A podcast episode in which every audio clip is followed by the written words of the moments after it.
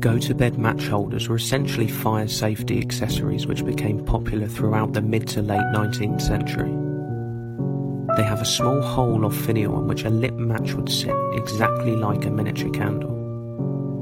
With everything made of linen back then, there was a real fire hazard and the utmost caution had to be used when getting ready for bed. Your only source of light, the larger candle holder, would be placed on a dresser on the other side of the room. Then, when you were ready to get into bed, you'd place a match in the go to bed and light it just before the candle was snuffed out. This allowed you enough time to get back across the room and into your bed before it burnt out. Short Cast Club